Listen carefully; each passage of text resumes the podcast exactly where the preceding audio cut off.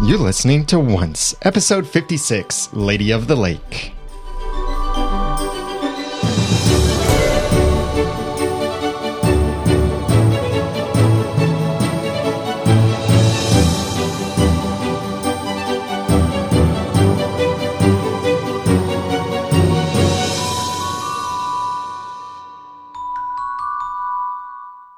Welcome back to another episode of Once, the podcast about ABC's TV show Once Upon a Time. I'm Daniel J. Lewis. I'm Jeremy Laughlin. And I'm Jenny. We are so uh, excited about Once Upon a Time and where it's going this season. Season one was awesome. Season two is looking to be awesome as well.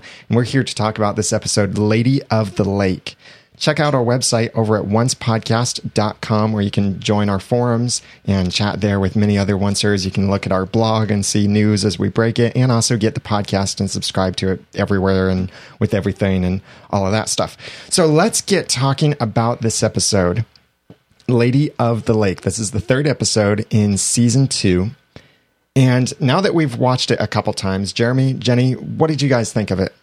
Like overall?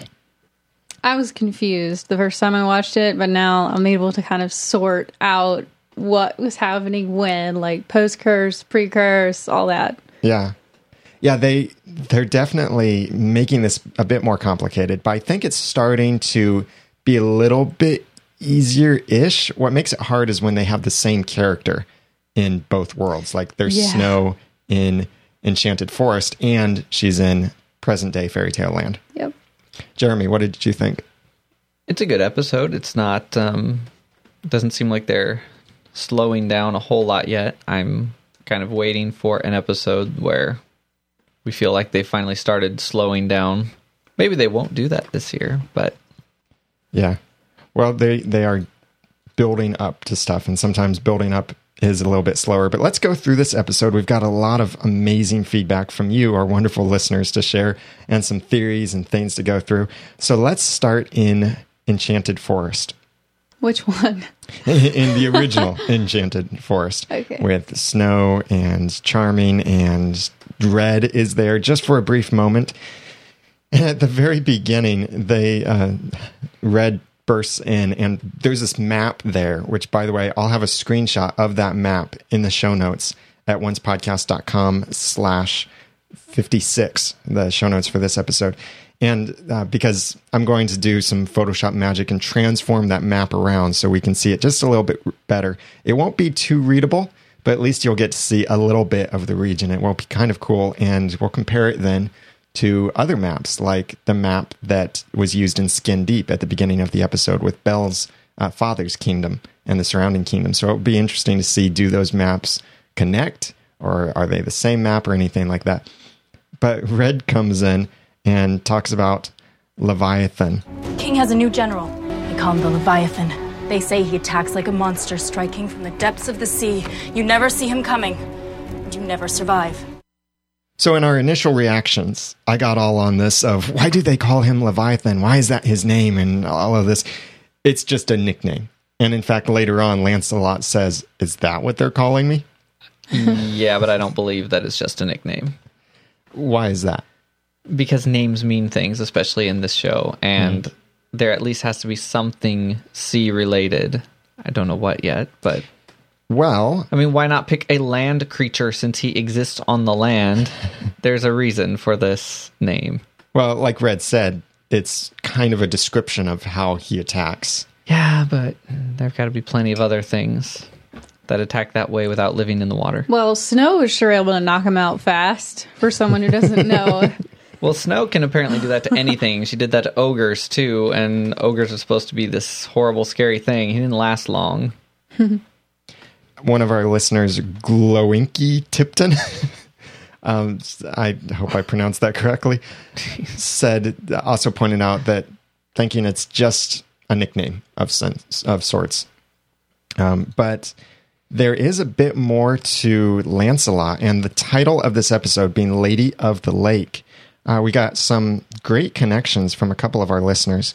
Um, Karen wrote in pointing out that in Arthurian Arthurian stories, Lancelot's surname is Du Lac, which means of the lake.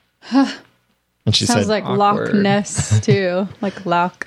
Oh yeah, uh, spelled differently, but uh, D U L A C. Uh, and she said, "I don't know if that's something the writers plan to tie in, but it makes a bit of sense."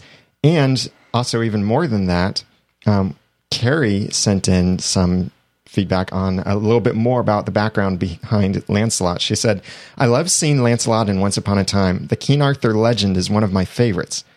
The stories I have heard about Lancelot had him growing up next to water. He even says it in this episode, remember later on.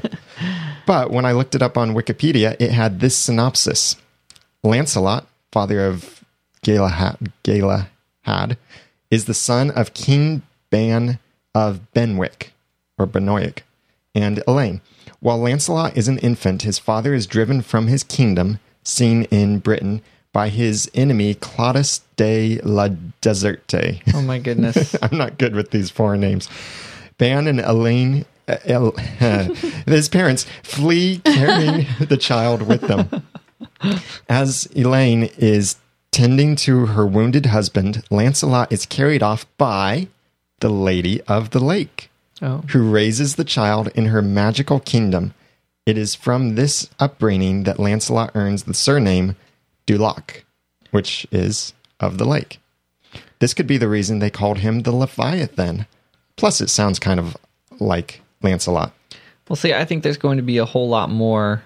Obviously, they didn't even try to hide the fact that there's more to his story. They practically winked at the camera and said, There's got to be a lot more to your story that we'll probably see later on.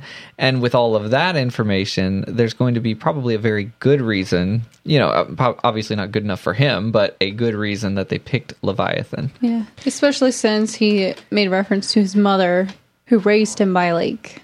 Well, he uh, did he say his mother? He said he was raised by, By a a lake. lake. I think Yeah. he said his mother, Yeah. which which he did. you know the word by could mean two things it could mean by as in next to or by as in the lake raised him no. no, his mother I- raised him by a lake.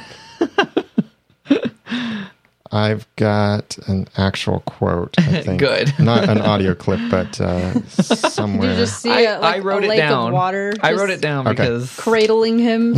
my mother raised me by a lake. oh okay And the Okay, reason I wrote wrong. it down, I'm going to go ahead and jump to this since we're talking about it. What in the heck? That means you're the expert on dried up lakes and how there might still be water around. It was a little strange. It was a bit of a stretch. well, maybe Hmm. he knows that because of like. Well, do lakes get the tide? Uh, Not really. no. Not usually. Oh, that's really odd. big lakes do Oh, well, maybe he was like, maybe he learned it, you know, collecting water in shells because the tide was out It or could be. something. It was just I. I thought it was odd. Like I know all about dried up lakes because I was raised by one that had water in it. It is also odd that they're going into Arthurian legends because we've seen storybooks like fairy tale storybook characters. Then we've seen some Greek mythology character and the whole, again, Lake Nostos or Nostos, they pronounced it differently in this episode than in um, what happened to Frederick. Um, that's Greek mythology, as well as uh, one other thing in here is Greek mythology from this episode it was the um, uh, chimera that was mentioned in present day fairy tale land. That's also Greek mythology. So they're mixing up a lot of things, and it's really interesting to see them doing that, and including legends. You know, too. I'm not really I'm not really surprised because they have done Disney has done a Greek mythology cartoon, Hercules. They've also done like are you calling it Arthurian? um Arthurian. They're doing that. Um like they've done Merlin and that was around time of Arthur and they're they're sticking to like what Disney has done. And well, we'll get into that uh, something else later. But so there is a lot of background on Lancelot and a lot of stuff that we could still see. Uh, I think that because of what they hint at later, there's some more backstory that could be told. Now, going back to the very beginning of this episode in original Enchanted Forest, someone had commented that why didn't Red go wolf on King George's men as they attacked the camp there. But she did. Yeah, you you don't see her. But you hear her howling. Yes. Oh. exactly. Right at the beginning, as she runs off screen, then you hear her wolf howl. Oh, I didn't pick up on that at all. It- doesn't she have to be in like kind of a certain phase of the moon to do that? Yeah. Maybe it was that phase of the moon right now, I guess so. or maybe she's learned how to control it even more than that. Maybe How so. rude was it for Charming to apologize to her for using the phrase tail between their legs? I think she looked at him weird. She doesn't have a tail normally. What's he calling her? I mean, yes. Anyway, She I thought has it a was tail kind of rude. sometimes. Yeah, I know. You know, what? the first time I I heard the Leviathan's voice, I expected him to pick up his helmet and it'd be Grumpy because it sounded just like Grumpy. Not the real Leviathan, you know, Lancelot. Yeah. Mm-hmm. yeah. I don't know what a Leviathan sounds like. So Lancelot said he fell from grace because of a woman. Yeah. Now, the original Lancelot tale is includes the woman Guinevere. Yep. It was this uh, love triangle between Guinevere, Lancelot, and King Arthur, which raises an issue of maybe um, Doctor Whale is King Arthur. Because he did say to Prince Charming, "You're not my prince." Maybe that's because he's a king himself. Yeah, but- Random theory. I'm not sticking to that one though. He's all like mischievous and stuff. I was trying to think today, like, who could he be? Like, he's so mischievous. And he stayed the same. He has stayed the same before and after the curse. Yeah. So, who is he? I still, I still think he's the gingerbread man. And uh, CJ had wondered if we think we'll get to see uh, what Cora did. Like, how did Cora kill him? Is he even still alive? We're going to get into that a little bit more. Um, but do you think we're going to see some of that backstory to Lancelot? Oh yeah. I think we'll see his backstory, but probably not how Cora killed him. It'd be a pretty quick story, maybe. Yeah. If Because we already know about it. if he's actually I don't think dead. he's dead. when Snow was then brought back to the castle, I liked uh, King George's expression when he's just like, "Stop talking, woman. That's not why I brought you here." I mean, I'll I'll have a screenshot of it in the show notes, and in fact, this screenshot is begging to be captioned. Oh, Which, by the way, I've been posting some of these things on Facebook, Google Plus, Tumblr, and Twitter, and our blog, everywhere. Basically, we are of uh, caption this photos, and we've got some hilarious captions that we're doing. But uh, there's a, f- a funny photo of King George, and when he uses the word, the name "charming" to describe the n- not truly James guy, Charming as we know him, he says it the first time as if it's uh, with disdain or as if he's saying it sarcastically because that's his that's Charming's nickname. Well, yeah, he meant to kill him. Mm-hmm. I think it would be a little angry that he's not dead. Yeah. And that he thinks it's ironic that they're calling him charming when he's saying, No, he ruined my happiness. How did how did um how did he get away from from Regina? Did she just let him go? yeah. Oh wait, charming? Yeah. That well that happened back in the finale. I know, but like he had to have gotten away from her somehow. Well, it was the the huntsman. Oh, that's Sorry, right. I had to Oh, name him. I had to name I couldn't remember. Thank you. or he who shall not be named. Maybe that's what I'll refer to him. What I thought was interesting here that I didn't remember, maybe I knew it at the time, but King George really seemed to love the original Prince James. Yeah. He did. That was kind of odd. Either that or he was referring to another son. Eh, well, he said no, that he died and that he had him replaced by Charming. Oh yeah. Yeah, so he is referring to his adopted son, James. But then he also says something else about love that reminds us of how Rumpelstiltskin was in the uh-huh. season one finale. Here, we're in love. Yes. And she loved me. We were happy. It was a flicker of light in amidst an ocean of darkness. Blissful. But then she became cursed. She drank a vile potion that made it impossible for us to conceive a child. Family is everything, my dear. So, So that ended their love? yeah, And it- whose fault is that?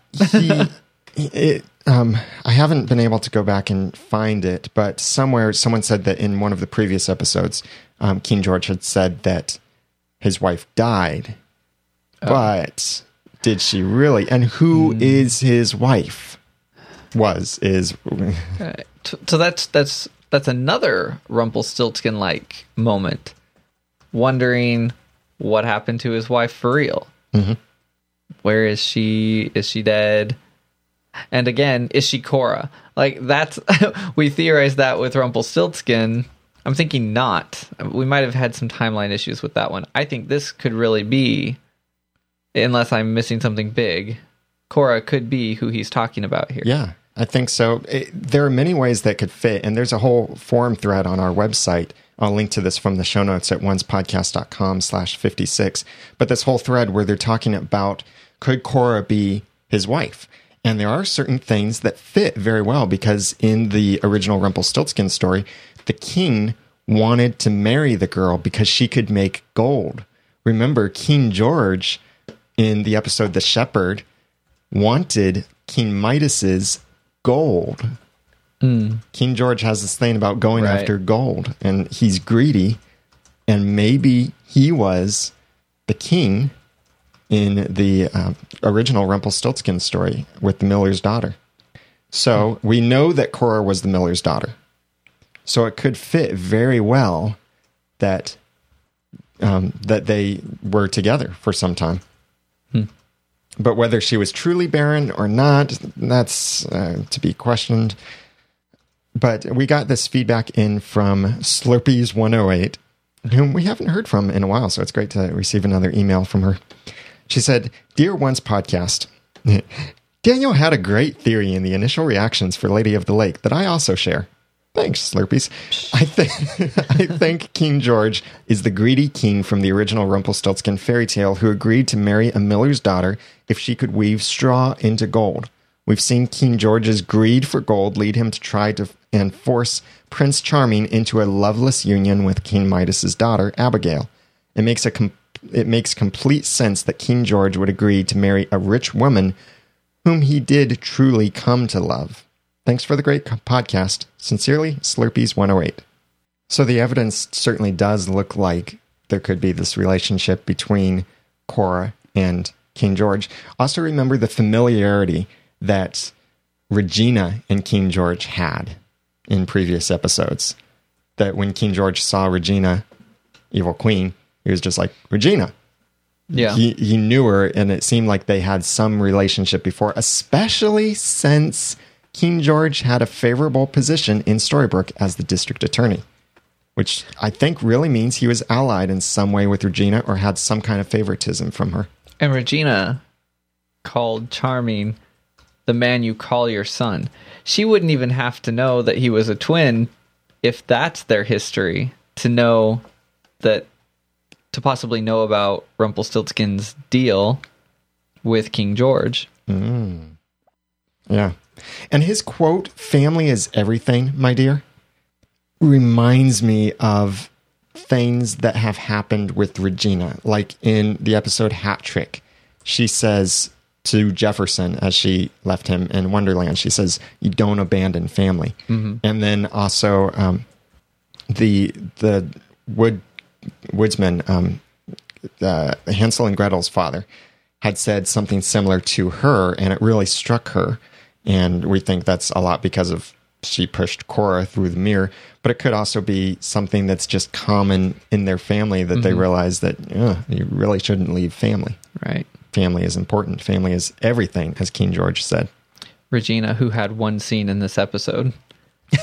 yes, that was surprisingly short, which we'll talk more about her in in a bit when we talk about Storybrooke.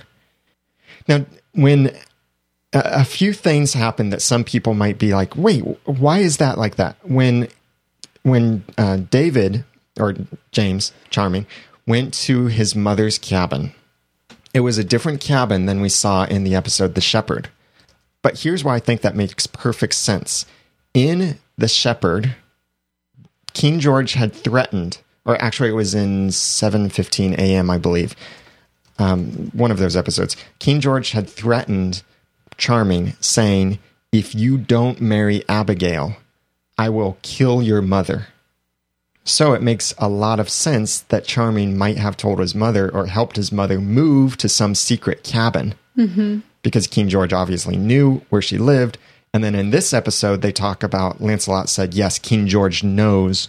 Actually, he called him just by the name George. He said he knows where uh, the cabin is. So that's why the cabin looks drastically different. And near the cabin is a well that looks very familiar. Well, well, Yeah, exactly. I mean, is that not just coincidence? I mean, it cannot be the same well in every scene that we see a well in, regardless of realm. Right. It's yeah, it's they could be just reusing the prop or another random idea is what if Lake Nostos didn't just disappear but it went in the ground underground and it's all throughout the underground of um, original enchanted forest and was carried over into Storybrooke as well. Well, And then how awkward because they could have walked over to the well and gotten water and fixed everything right there in the yard of the cabin. but they might not have known that. It, random theory, and I'm gonna just say they reused a prop. I'm not gonna stand so. by that random theory. It's a nice well. You got to get some mileage out of it. Yeah, I'll have a screenshot though in the show notes at oncepodcast.com slash uh, 56. So, what's up with the poison taking something stronger than fairy dust to cure? I thought the blue fairy was the strongest, whatever, most powerful being, oldest, whatever they said about her before. It could be that fairy dust alone doesn't have much power to it. It has to be- used by someone who knows magic. You know, Snow said fairy. the fairies could help. Oh, and Oh, he's yeah. like, no. Pretty Need much we have to go. Actually, he kind of was like, well, there's no hope, actually. So this the water from this lake Nostos is apparently more powerful than Apparently. Yeah, which maybe that's what runs. Uh, well, we think that's what runs under Storybrooke, and I wonder if maybe that will make mines. I mean, diamonds in the mines that the dwarves will find in Storybrooke.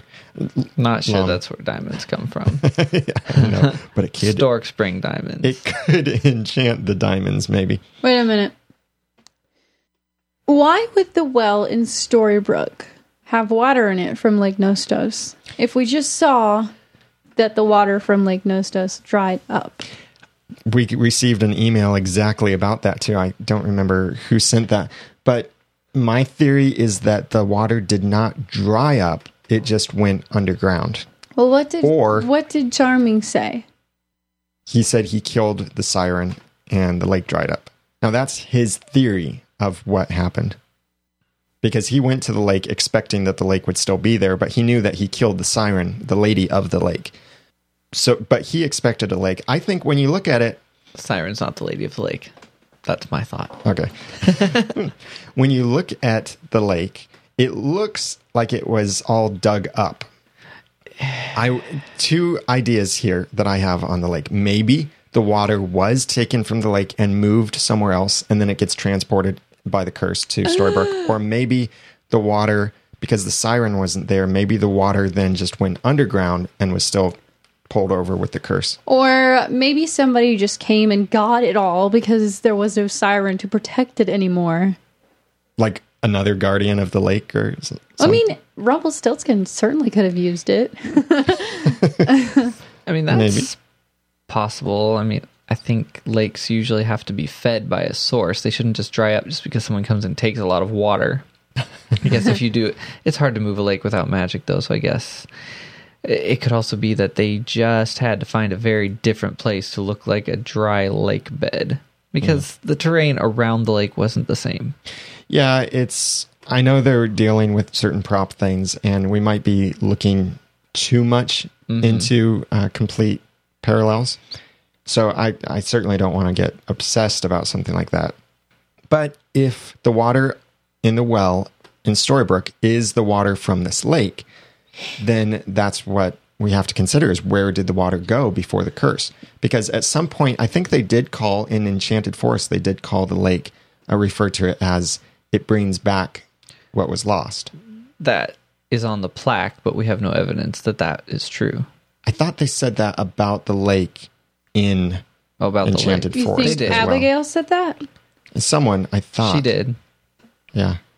She did. And then, yeah, they said that on the plaque in Storybrooke too, but it didn't really do anything. August put the book for Emma to find. Right. But it did something when Rumpelstiltskin dropped true love in it. Was that the same? He thing? added magic to it. It Yeah, didn't he look said- like the same well. He said, well, yeah, it didn't look like the exact same one, but when he went to the well in the finale of season one, he said um, the waters that run beneath this are said to bring back that which was lost. Hmm. And so he drops the true love and it brings back magic. Oh yeah, he did say that.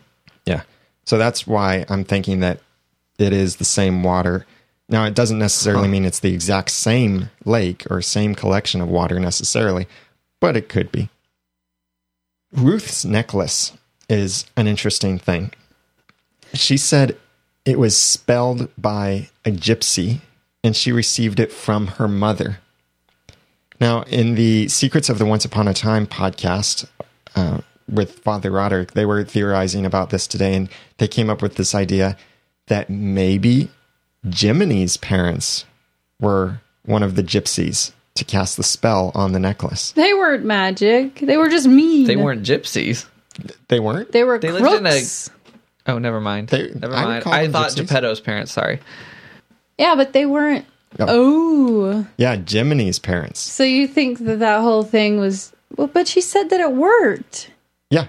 Well, and the ages, maybe they didn't realize it worked, but the ages could line up. I'm not saying this is crucial that it be the connection, but it's possible. And it would be interesting if that's the connection that, and I don't think it's any story that we'll ever see, but, um, the, the ages line up. Initially, I thought, no, the ages don't line up. But then when I rewatched the episode earlier today, I realized, oh, Ruth says her mother gave it to Ruth, and then Ruth gave it to Snow. So someone cast the spell on it for Ruth's mother. So that would be 50 years ago or more. About the same oh. time Oh. that Jiminy was still a man. Yeah, but they said that. But it worked. They're not magic. They're crackpots. They are with with uh, burning sensation. burning since. Yes, you read my mind. Well, we've got a forum post on uh, this uh, about the necklace, and I'll have a link to that again in the show notes at oncepodcast.com slash 56. But yeah, the, the necklace does work, which is really interesting. Uh, so, I don't know. Maybe Jiminy's parents learned magic. Maybe it was just some other. And in the chat room and also in the forums, several people have been talking about Esmeralda, possible okay. gypsy. Here's a think. theory. It's stupid, but I'm going to say it.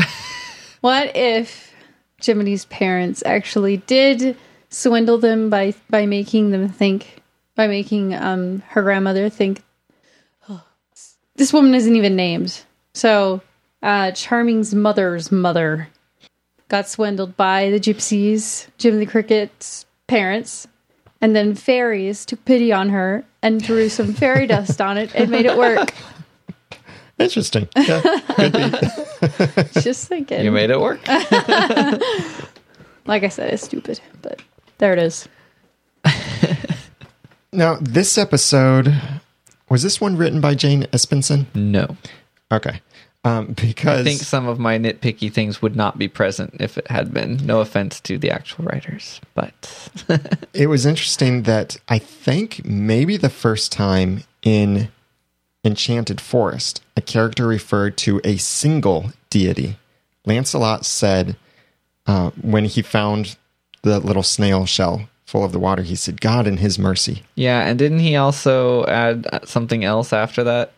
And by her grace. Yeah, Or, or something kind- like that. I, it's a little hard here. I couldn't re- tell if he was referring back to Ruth when he said her. no, I don't think so. I think he was making a really awkward polytheistic sort of male and female, whatever. Yeah, it could have been. The the traditional Arthurian legends have a lot of uh, single deity. The references. writers are just trying to cover all their bases, God wise.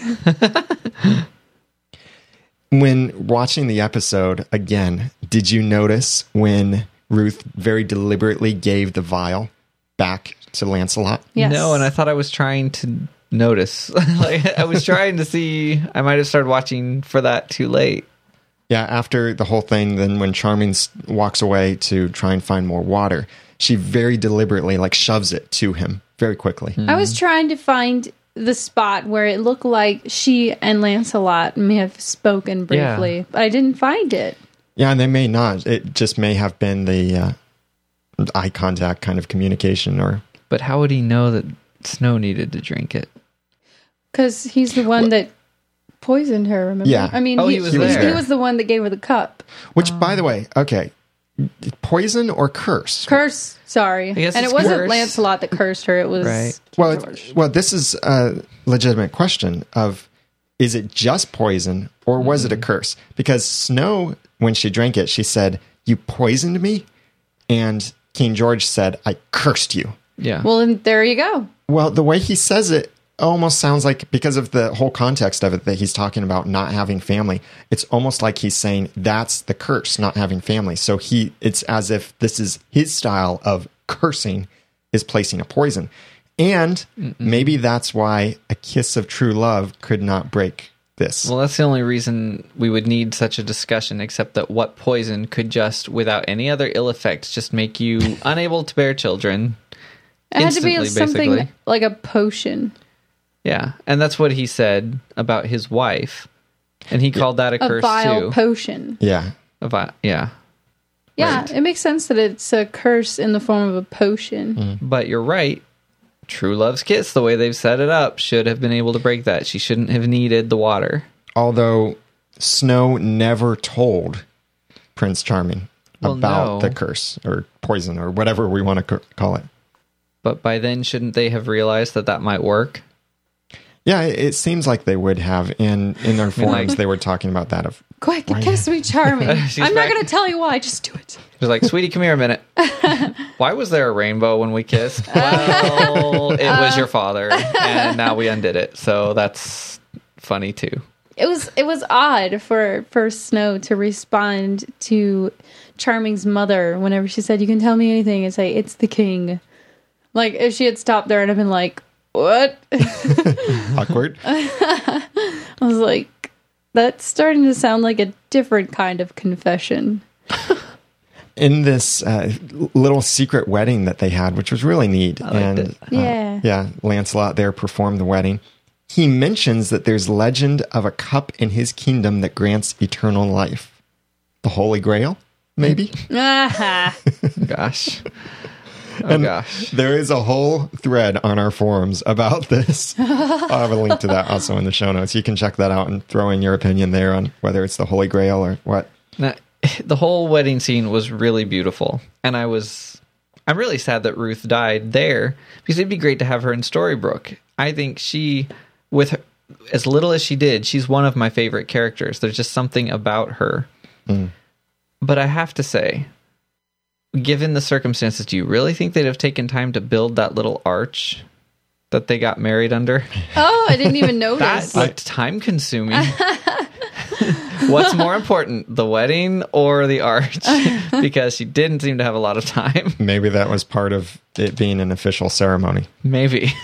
um, Obi's girl wrote in among a question that we kind of already talked about. She said, "I loved the interaction between Snow White and Ruth and Emma's uh, Snow White and Ruth and Emma's speech to Snow in the nursery. Seriously, first time I've cried at a once episode. Lots of feels doing, uh, do, lots of feeling during this one."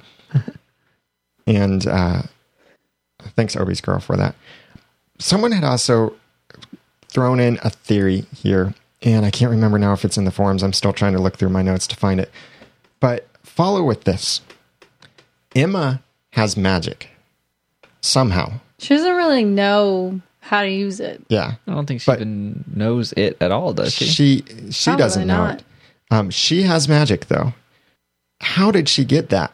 Think about this. So Snow was cursed that she couldn't have a child. It was magical water that gave her the ability again. And it's not only Snow who drank the magical water. Remember at the wedding, Yeah. both Snow and Charming drank the water. Yeah. So maybe because they both drank the water, that's what caused Emma to actually have magic. Is that she was born with magic because of the circumstances. But true love is supposed to be the most powerful magic. Well, Starting to get a little complicated That- here. that's the thing. Maybe it is true love plus this magical water from Emma. Or uh, from, maybe it's like, just Nostos. true love. Yes, but your hair's got to fall in love. That's right. if you are so in love that two Yeah. strands of your hair are even in love, then it can make magic potion that can. You know, just to be real, around their house, if if this really did happen, like there would be little pink and yellow hairs that are twining with each other all over the place. Just being real, because I think maybe he. Did I know how hair can get on the it. floor. I think Rumple has a way of activating things. That's amazing. Don't let Rumple come over to the castle, or you just have love potion everywhere. Especially in the shower drain. Ew. Always glowing I'll have to there. start labeling the bottles. Eight, love potion number nine, ten. Anything else about original Enchanted Forest before we move on to talk about Storybrooke?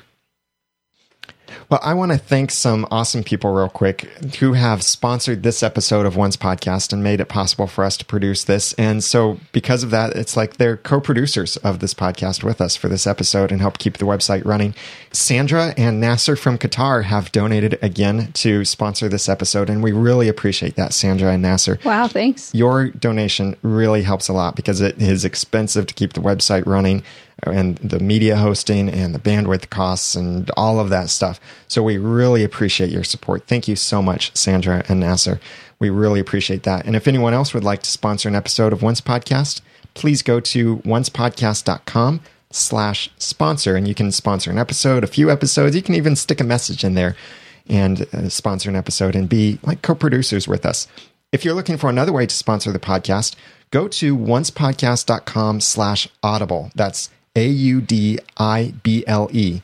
Oncepodcast.com slash audible. You can sign up for a free trial with audible.com and get a free audiobook, even yours to keep after the free trial. It's an awesome deal, but I really think you'll enjoy the uh, membership over there at Audible. So check it out oncepodcast.com slash audible and even if you join and just get the free book and just the free trial then we still get some support from that but we really think you'll enjoy audible and they have some awesome things like the Grimm fairy tales as an audiobook that you can listen to all of them. It's really cool.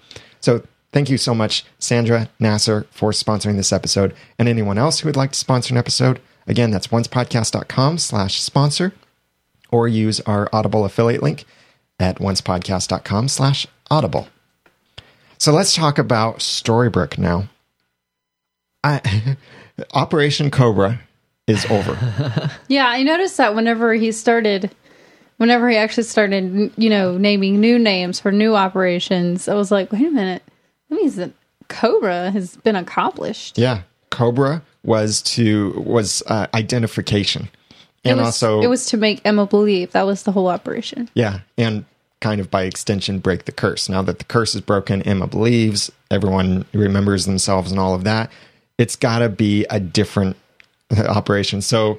Uh, will it be Scorpion or Viper? They didn't really say for sure in here.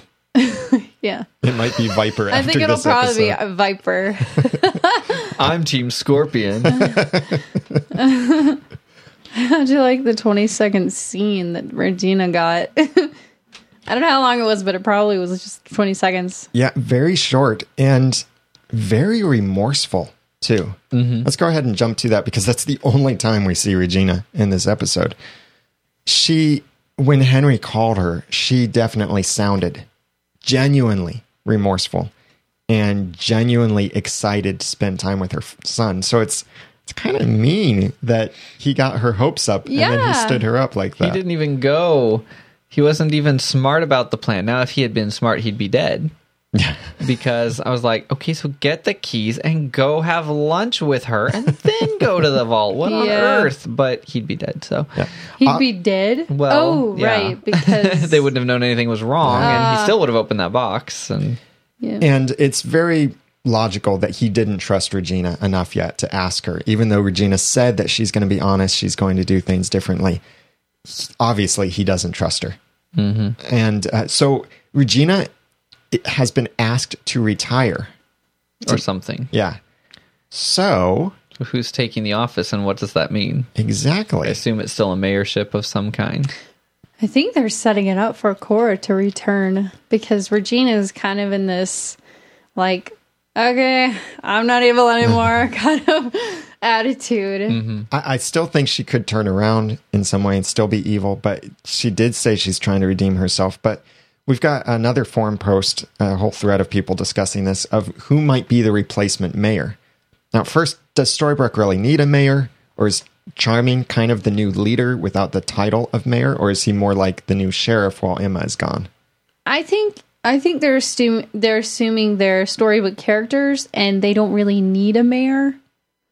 Could be. Their allegiance is to They s- Prince James. Mm-hmm. they seem to be going back to living in this world the way this world works though to some extent just to kind of keep a form Yeah. of society so in that case they would technically need a mayor in the chat room they're saying the da might make sense Yeah, King George. I was and he thinking does that too. he is already taking up the mayoral responsibility of parking in his car and watching people from the side of the road so maybe he's already started That's creepy. Uh, another idea I had is maybe Dr. Whale, because remember in the everything is dr whale with all of you people in the episode Broken, we are all just going to be like crushed if he turns out to be the gingerbread man. In the episode Broken, he rallies up a lot of people to go to Regina's house to try and knock Regina down or, or something. So he has potential of rallying people around him. He could try and become a leader too. Yeah. King George obviously has this power struggle himself that he doesn't want Charming to be leader. And then there is Cora, who could be coming back, but I doubt Cora is going to come back and announce her campaign for mayor. Well, she's she's already she's uh, she's well on her way back. She's already found some magic yeah. but- from the portal. Yeah, but I don't think she's going to run for mayor. Probably That's my not because she's you know from fairy tale land where they don't have mayors. Backing up a little bit, Henry went to see Jefferson, and he's got that picture that his daughter Grace is looking for him in the little picture, and I'll have a screenshot in the show notes. The little picture says, "Have you seen my papa?"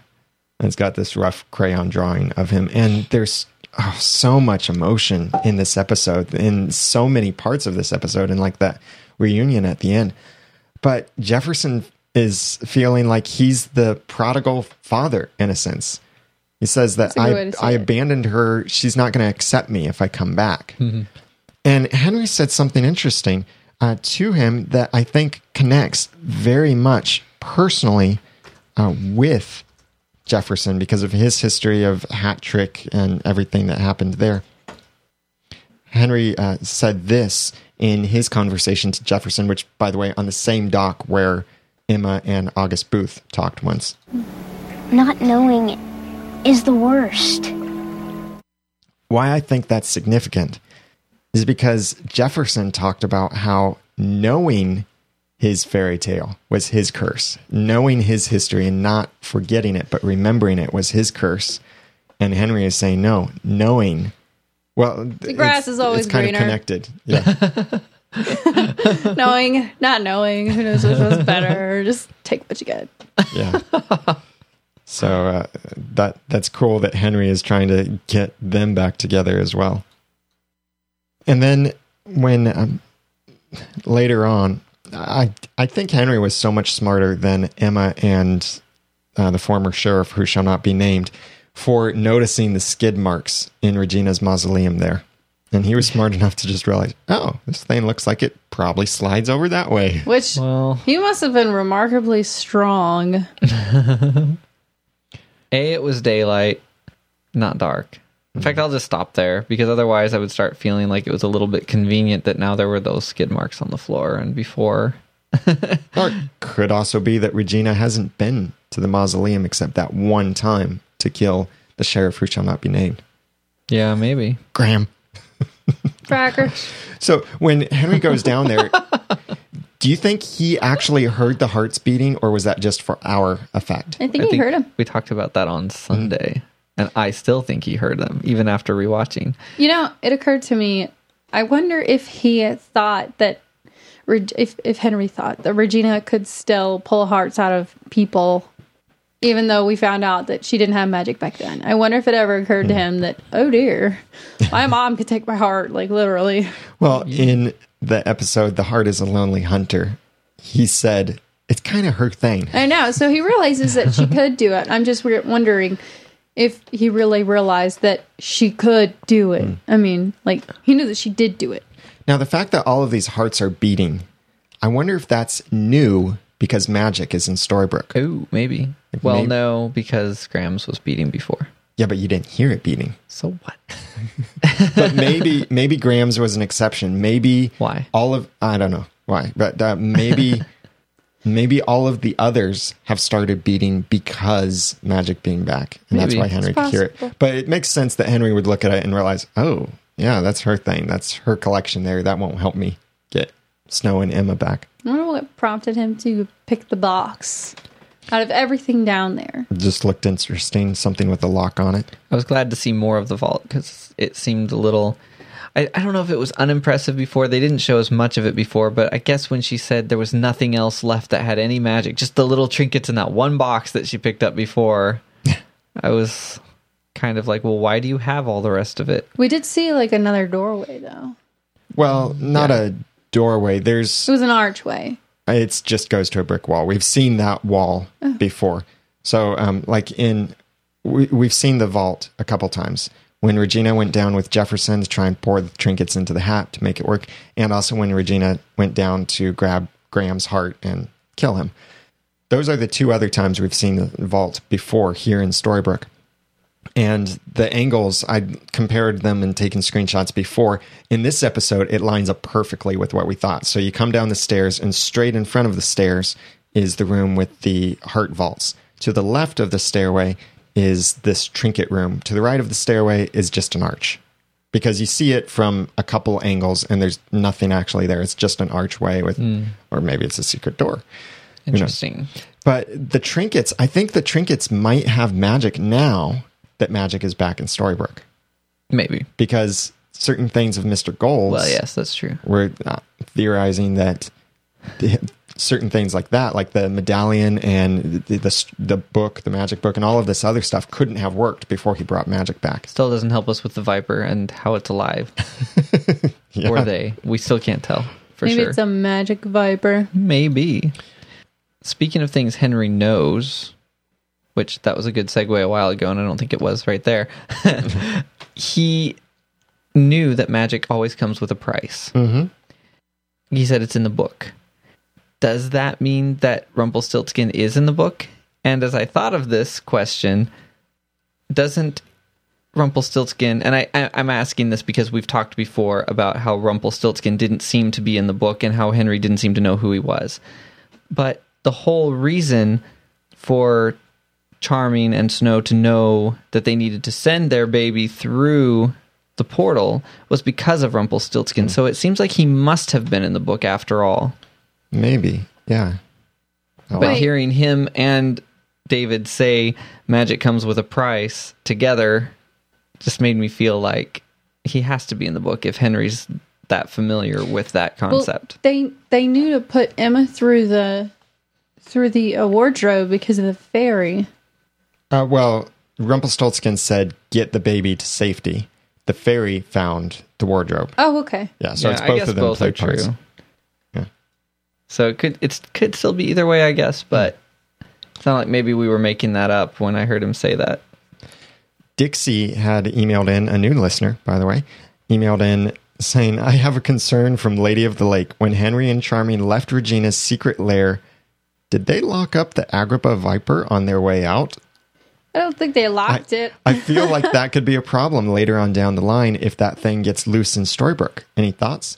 Now, I think the detail of did they lock it, uh, minor detail, but the fact that the snakes are in Storybrooke, I think that could play in again later. It Kill could. it.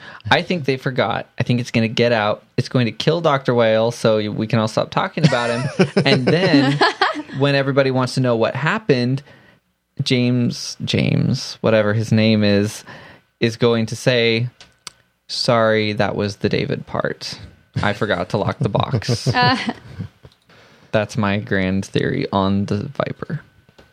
It, it, so it could come back. Maybe that'd be interesting if it does. Did you notice how Henry was hanging out inside of Emma's car? It's like his new castle. Yeah, I was wondering about that. At first, I thought David was driving it, Me too. but it's just sitting there, right? Mm-hmm. Because he has a truck. Yeah. He doesn't need a car. It's true, as most truck owners will tell you. When you And- have a truck, you don't need a car. And Henry rolls down the window as if I'm staying in here. This is my special place. You can talk to me through the window. or talk to the window, depending on what you say. So they they start playing. It's really cool to see them uh, playing together because at the beginning of the the episode, DA thinks so too, but at the really. beginning of the episode, uh, near the beginning, Henry felt like he really needed to do something. It wasn't supposed to be this way. I should be over there with them, riding horses, learning how to sword fight. I know. Well, he's learning how to sword fight now. I wonder if something will happen that Henry will get sent back to Fairy Tale Land. His wish will be granted. He'll be back there. Could be, maybe not. So King George is back too, acting all mayor like already, like you pointed out, Jeremy, and Stalker. And he, I'm guessing he's going to go after David again mm-hmm. because David ruined his happiness, not Is he- Regina. Is he going to give him an infertility potion? Awkward. I, Little too late. It's still almost hard to remember. It's like, well, but this is the DA guy, and then you realize, no, he now has that whole history, all his memories. He is Yeah. King George sitting there in a suit in a car, Mm-hmm. stalking people because he doesn't have his whole guard yet. Maybe he will. Or you might go after Henry. Well, yeah, I think I think going after David almost necessarily means he's going after Henry. Yeah, Obi's girl suggested that in the chat room. By the way, we do this show live on Wednesday evenings at 8:30 p.m. Eastern Time. That's GMT minus 4 right now, but it'll be GMT minus 5 soon. Over at oncepodcast.com slash live. And then on Sunday nights during the Eastern and Central airing of Once Upon a Time, we have our live chat room. So that starts at 8, 7 Central. And then we do our live initial reactions podcast at 9.15 Eastern Time over at oncepodcast.com slash live. So please join us for our live shows. It's a lot of fun. We get a lot of people in the chat room sharing theories and correcting us on things and helping us out with the show. It's great. And also the feedback we receive from you, our listeners, is fantastic. And I'll share that uh, information before we move on. Feedback at oncepodcast.com or you can call 903-231-2221 or you can go to oncepodcast.com and click on the send a voice message tab and record a message right from your computer. Now, before we go on to talk about present day fairy tale land, I want to thank uh, several people who have left iTunes reviews for us. Kaylee, or you found me as her name on iTunes, Dakota927, Fyron9, Britton Hoskins Jr., Robin Ten Tyne, Little Miss Sammy, and Love Smurfs have all recently left iTunes reviews for us, and we really appreciate that. That it really encourages us and it helps other people find us in iTunes. It's so encouraging and uh, so uplifting to see those nice iTunes reviews. We really appreciate it. Anyone else can go check out these reviews and mark them as helpful, or uh, also leave your own rating and especially a written review at oncepodcast.com slash iTunes. So let's talk about present day fairy tale land. It starts with Emma and Snow in the low prison there with Cora. So a, a lot of interesting things are happening. Cora describes this haven as a little island our captors like to think of as their haven. The world's dangerous, what's left of it anyway. you know, I bet the only danger there is Cora herself. Well, ogres. Yeah, ogres. Cora's. But Cora, Cora is totally, mm, you know, more dangerous than ogres. Maybe the chimera are even dangerous themselves. Oh, and the wraiths. Maybe. If there are multiple wraiths. yeah, how about that? Now that you say that, How about that? how about that? the chimera. Yeah. They mentioned it before. Midas mentioned it, but he mentioned it in the context of what to do with the dragon's head. Now that the dragon had been slain, he was like, put it next to whatever That's and the right. chimera. Yes. Well, so that sound makes it sound like a pretty formidable enemy. But here they're like, yeah, we're eating chimera. It's all we could find in the woods. We're just doing a little light hunting, and we killed a chimera and maybe Oh. a dragon too. We're gonna eat that tomorrow. I'm glad you remembered that because I had been trying to think, why is Chimera so familiar? I've heard it somewhere and it stood out to me before. Where was it? That's right. Mm-hmm. That was in The Shepherd. Yep. Oh, I'm glad you remembered that. It's really handy that I happened to watch The Shepherd just the other day. I mean, Oh, nice. it dovetailed so nicely with the rest of the story of Ruth and Oh, yeah. Yeah, a good episode to watch just before this. So, the Chimera, I love what Emma says. That is Chimera. An acquired taste, but all our hunting party could bring back. One part lion, one part serpent, one part goat. Like turducken? No, Chimera is actually this odd creature that, like he says, it's got a lion's head and it's got a goat head coming out of the side. Ew. awkward. and its tail is the head of a serpent. So this thing has oh. Three heads in like three heads. different directions, and it's it's kind of weird. And now I want to go back and look at the pile of meat again and see if you can identify different animal parts in that pile. This part tastes like chicken, and this part Eee. tastes like beef. Turkey yeah, uh, and duck. I really Oh, enjoyed Cora saying the apple fell very far from the tree since Regina No doubt. has, you know, apples. Mm-hmm. Like Little she- apple fixation. nice little little- nod there. apple tree. And by the way, oh no, it didn't. Hmm? The apple fell very close to the tree. Oh. It's practically on the tree. Uh-huh. It's rolling away from the tree very slowly, but Very slowly. You're right. It is, and maybe into a magic portal. Oh, did you notice that Cora doesn't look up when the rope is tossed down? Yeah, there were a couple things, and I was chatting about this in our forums too, and I'll have a link to in the show notes. Maybe they don't even know that she's there. That Maybe she that just could be. she said they would never trust me, so maybe she's just never really shown herself to them as herself. here here are a couple odd things that have happened when in the um in the last episode we are both when snow and emma are brought into this jail or this little prison area cora is not even visible the people that drag snow in don't even see cora don't acknowledge her anything like that Yeah. And the only person who mentions Cora is Lancelot, mentions her as being in prison is Lancelot. But at the end of the episode, Mulan recognized Cora when she saw actually Cora. She knew who she was. And she said something also about um, she couldn't believe that Lancelot or Cora was living among them, or uh, that Cora Had uh, was been there. living.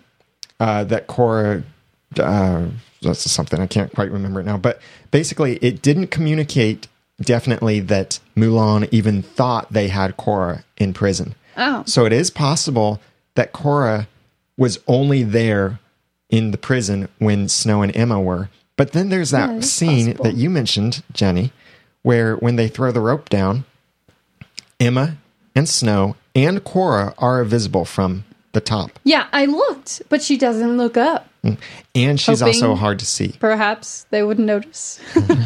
She's wearing dark, so she is hard to see. So it is possible that the person who dropped the rope didn't see her. It's possible. But the guy that dropped the rope said, Our leader requests an audience. So it must have been just a few minutes before that Cora, as Lancelot, gave the order that I want an audience with them. Yeah. It's, yeah. Oh, and I'm going to refer to Lancelot, who was being played by Cora. I'm going to call her, him, it, Coralot. and did anyone notice how Coralot reacted to Snow saying something like, Cora's close by, I don't want her to overhear my plans? Because she was talking to Lance, Coralot. She was talking to Lancelot as Cora. I didn't really notice because if nobody else knew that she was around except Cora herself, who is Lancelot, boy, that's confusing. Mm-hmm. How would she have reacted? Like, oh, shush, shush, shush. Don't tell them I'm here, or don't tell them and I'm around. Like, I was expecting a relax- reaction like that, but I didn't notice. so that's not mm, yeah. very helpful. Did Yeah. you guys notice? No. Do you remember what I'm talking about when they're sitting at Yeah. the table? Well, the only people at the table were Snow, Emma, and Lancelot. Yes, but somebody could have heard the name Cora. Could have, but what would that mean to them? Maybe the other people don't know. Oh, Mulan knew of Cora, obviously, because she recognized her at the end. So it's hmm, interesting because maybe, yeah, maybe she's been hidden this whole time. And um, did you notice that Snow is acting much more motherly in this episode? Even like right at the beginning, Snow steps between Emma and Cora. yeah. But uh, and in the forest, whenever Emma didn't know what to do, she was like, "Okay, you just you just stay here, and we'll go get the firewood and the water." So I just I felt like like Emma was like totally in the way for Snow, and she kind of showed a little bit of annoyance. A tiny little prop detail. Had we ever noticed before that Snow is wearing a necklace with a key on it? I think so. I wonder if that key She's always worn a cross. Oh yeah, I guess you're right. or sword, we, we couldn't quite tell before what it was. Maybe. Um, I wonder if that key is going to have some part in getting them back. I don't know. Like maybe there's something that that's a key she brought with her to Storybrooke, but goes to something back in Enchanted Forest. Well, it's not very big, is it? no, it's it's small. It's like about an inch, but I'll have a screenshot in the show notes. Oh. Again, oncepodcast.com slash 56. Jeremy, do you remember saying that Aurora and Mulan are kind of like like little girly kind of? Sometimes, yes. I are. just realized Aurora is 16.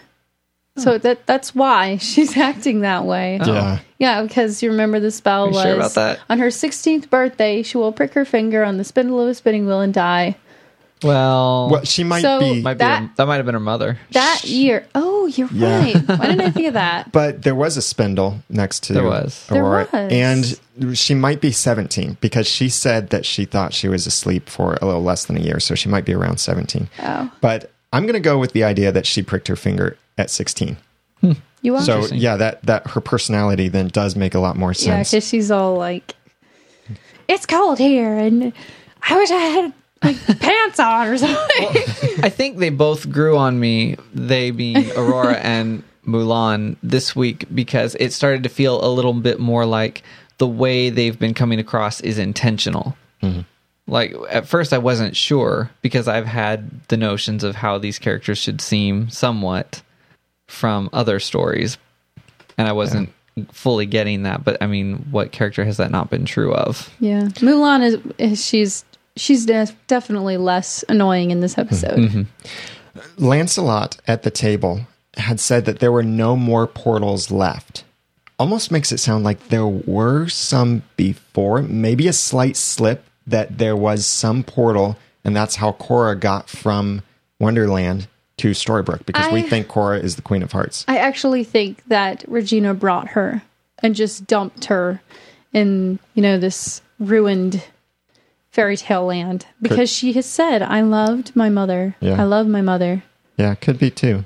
Or maybe it's true that maybe people from the other realms were put into the ones who didn't get taken to Storybrooke did get put into the enchanted forest specifically and the portals closed or shattered or whatever they did. Well, and Lancelot described it as when the smoke lifted, a lot of them were missing, they said. Mm-hmm. So they saw the curse, the smoke of the curse enveloped them, but then when it was gone, so were so many of their people. And um, reminds me kind of, and this isn't an actual connection, but reminds me kind of of how um, the Bible describes a rapture that it says one will be taken and the other will be left but I, I don't think they're actually trying to make that connection. It just reminded me of it. In when they go to the castle, the castle doesn't quite look the same. And I'll have a screenshot, a couple screenshots in the show notes at oncepodcast.com slash 56. Yeah, but before they even got to the castle, I need to point out Snow flipping Aurora over her shoulder and body slamming her on the ground. that was great. It's pretty funny, especially looking like Mary Margaret. Mm-hmm. Like, oh, you go. and then they got to the castle. Yeah. So inside the castle, I looked very carefully around Emma's baby room, and there are a lot of a lot of things missing, like her mobile, which very clearly understandable why things are missing because like her mobile is in Storybrooke. I just keep thinking interesting. mobile because that's how Gold says it. Would you like that mobile? yeah, and uh, certain like many of the stuffed animals and things around the set instead. um, so when they got to the castle, a few important things, I think, uh, several important things here. Did you see that Emma did touch the wardrobe She did. She did, yeah. when they first walked in, and she was She also saying, torched it. Yeah. but with her having touched it, I wonder if that did actually activate it again and they just mm. didn't notice it. So mm. that's why when Cora comes back and gets some of the ashes from it, That's very, that's why very the ashes start to glow. I Maybe. like that theory. I I like that theory But too. there's still magic.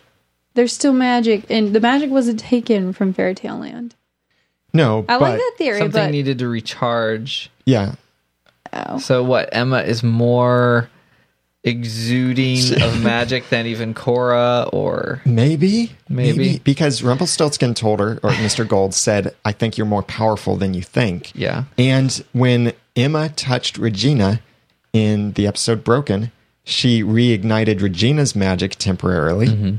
And there have been a couple other things that it really seems like Emma does have magic. She just doesn't know it, certainly doesn't know how to use it. Mm-hmm. And we might not even see her use magic until the next season. Even. Oh, I doubt that. I would love to see that. She's gonna. I mean, at some point, you got to notice. Hey, stuff seems to happen when I'm around, when I touch stuff and people. I just She- loved her reaction to the ogre. Yeah. I'm totally changing the subject, but She she's told- just like crawling away on her back. Well, and she didn't get to keep her gun.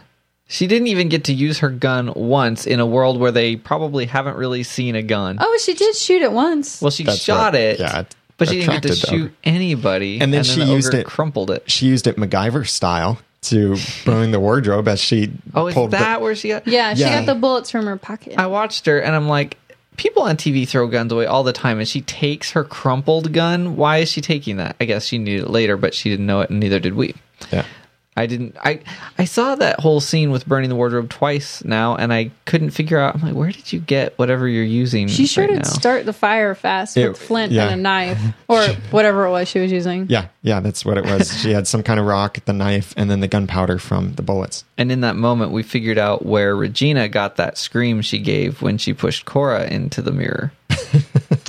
Cora can let off a pretty good scream herself. Yeah.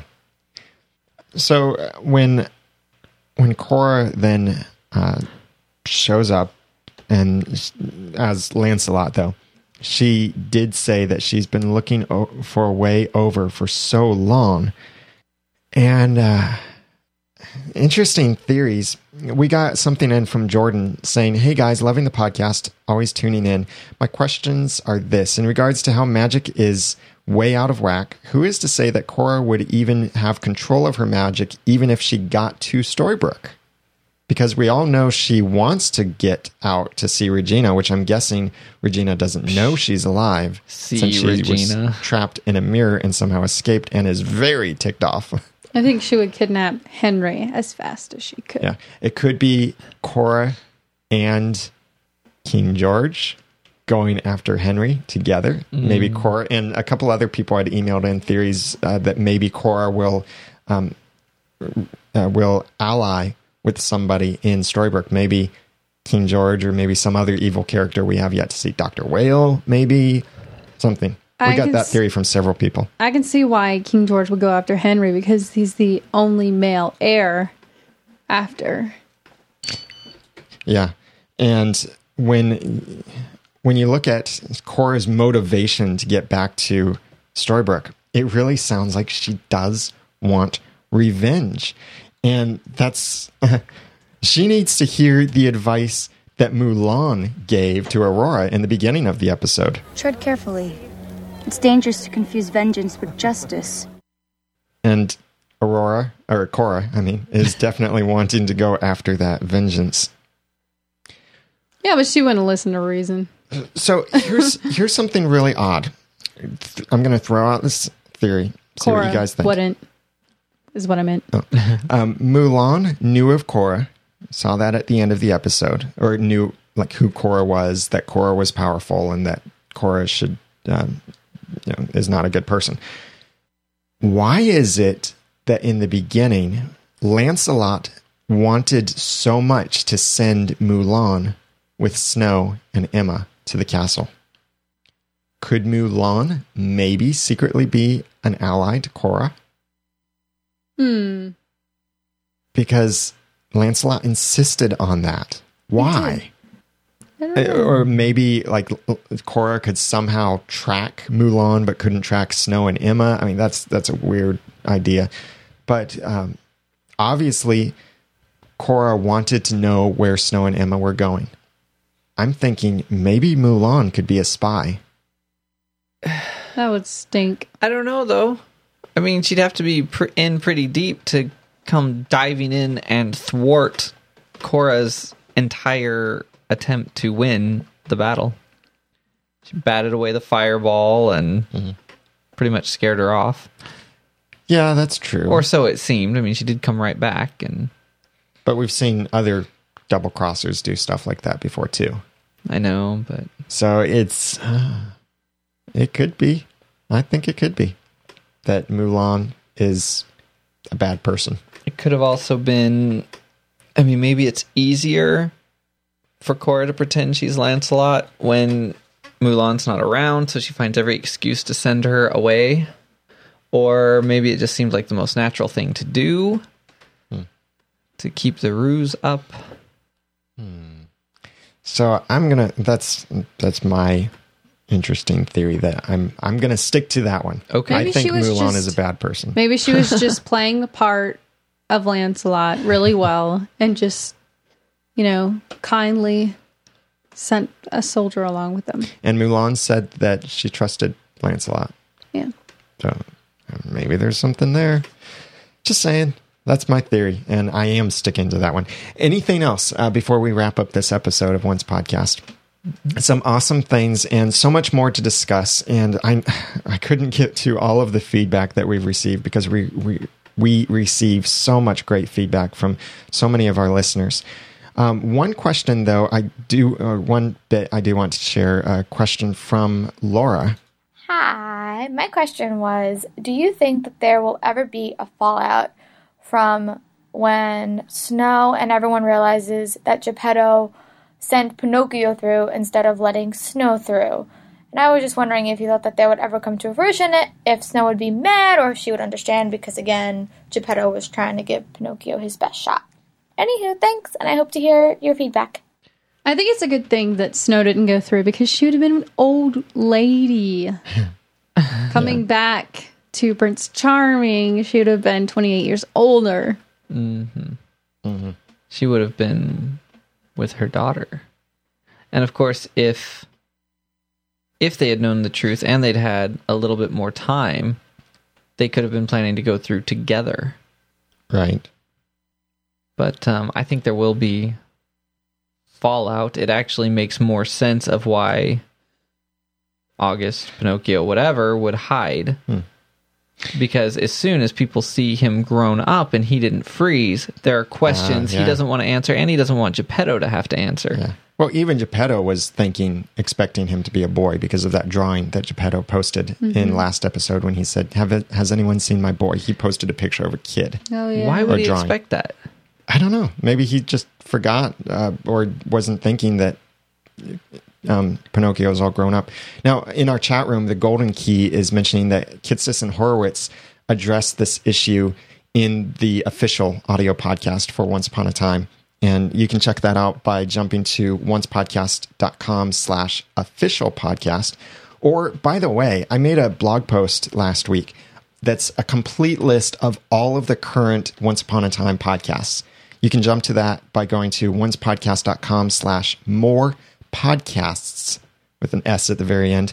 Or I'll have that link in the show notes. Check out the other Once Upon a Time podcasts and uh, listen to several because we each have our different perspectives and different approaches. So you can check those out and leave them ratings and reviews and all of that and share feedback with several of the podcasts. But I listen to all of them, and they have some great points in them. Now, we've got some things coming up on the site that are pretty cool. We're going to have a costume contest, whether this be for your birthday or for just you decide to make a once upon a time costume as a hobby, or you're doing this for Halloween. We're going to have a costume contest. So we'll say, have a picture of you or someone uh, in a costume that you made or had a part in and send that to us by November 15th. And we will have a special little contest and some voting for who has the best Once Upon a Time costume. I think it'll be really fun. So, and whatever kind of costume you make for whatever purpose and celebration. If it's Once Upon a Time related, we'd love to see it and have everyone vote on it to see who has the best Once Upon a Time costume. I really want to see someone as Mr. Gold or Rumpelstiltskin, even with the gold glitter and face and the teeth and the eyes. And that would be cool if they could go that far. Might be a little expensive though. A little bit. But we'll have more information about that on the site soon at oncepodcast.com. Thank you so much for nominating us in the podcast awards. The nominations are now closed, so they are going through all of the nominations and figuring out which podcast then will be in the as finalists for the podcast awards and then the voting will open on November 1st. So watch our website and listen to the podcast for when voting starts and then you can vote for us every day if we make it into the finalists for the uh, nominations under the enter- entertainment category. And when that's available, I'll have more information at oncepodcast.com slash podcast awards. Please join us for the initial reactions live this Sunday, as we also have a live chat room during the episode while it's airing in Eastern and Central Time. So the fun starts at oncepodcast.com slash live at 8 p.m. Eastern, 7 Central this Sunday. And then you can stick around 15 minutes after the episode or 9.15 Eastern Time over at noodle.mx slash live or oncepodcast.com slash live. We'll have our live initial reactions podcast, and you can join in on that and chat in the chat room with so many other people who stick around for that. And it's a ton of fun to do that.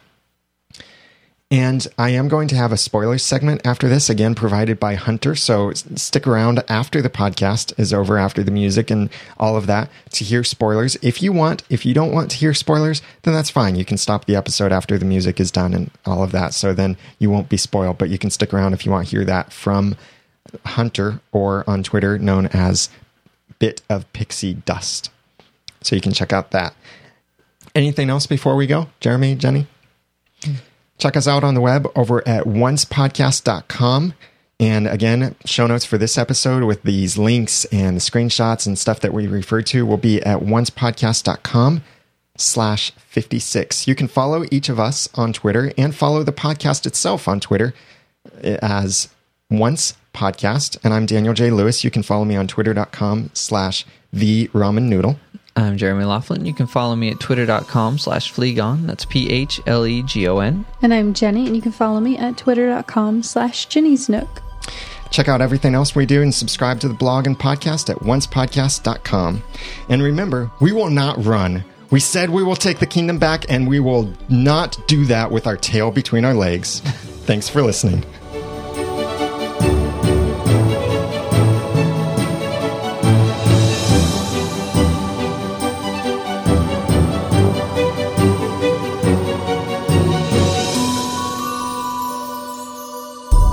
Once Podcast is a proud member of Noodle Mix Network. Find more of our podcasts to make you think, laugh, and succeed at noodle.mx.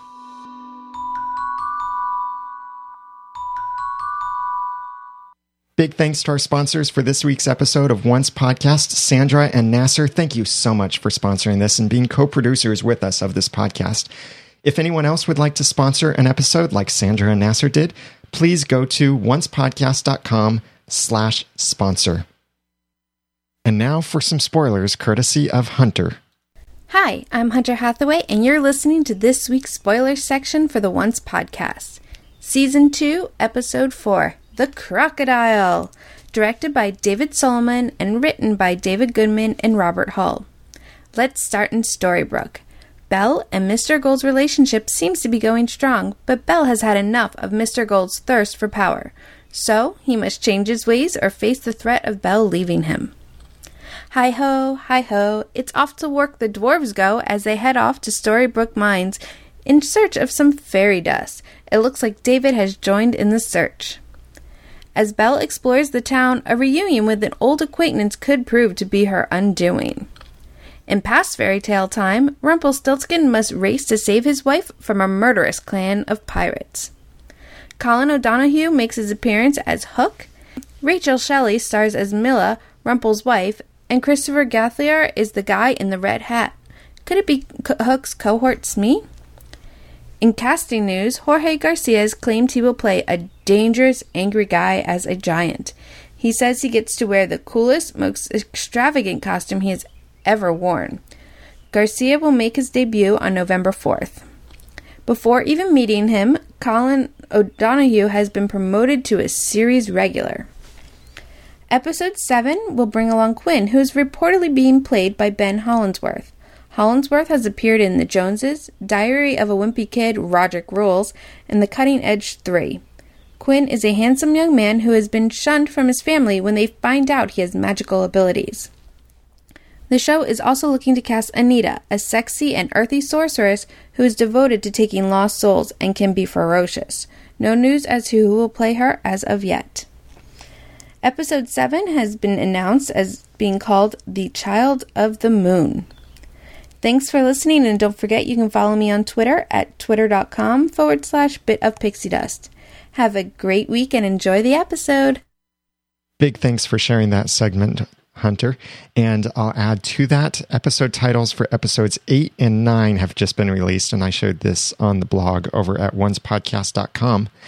Episode eight will be titled Into the Deep, and episode nine, major spoiler just from the title, Queen of Hearts. And episode 9 will probably be the cutoff point just before the winter hiatus. So big thanks to Hunter for putting that spoiler segment together. And please check out everything else over at the website oncepodcast.com.